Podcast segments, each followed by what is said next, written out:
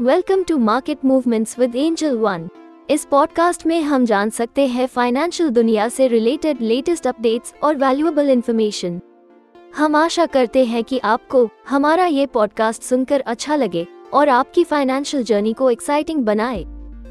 आज हम बात करेंगे विभोर स्टील ट्यूब्स के मार्केट डेब्यू के बारे में। विभोर स्टील ट्यूब्स ने द ट्वेंटी ऑफ़ फेबर को मार्केट में शानदार डेब्यू किया। इस ट्यूसडे को उसका आईपीओ इश्यू प्राइस से 181 परसेंट प्रीमियम पर लिस्ट हुआ। एन पर आईपीओ प्राइस 151 रुपीस पर शेयर के मुकाबले स्टॉक 425 रुपीस पर खुला और वही बीएसई पर स्टॉक 421 रुपीस पर खुला।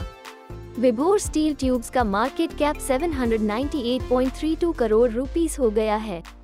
Its IPO was open to the public from the 13th of February to the 15th of February at the price band of 141 rupees to 151 rupees per share.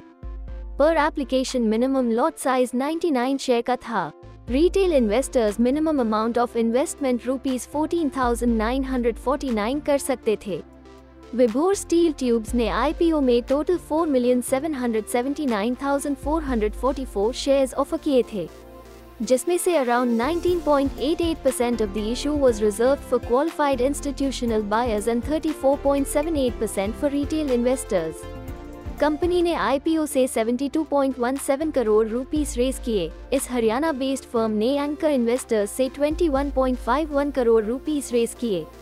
Vibhor Steel Tubes intends to utilize the capital for general corporate purposes.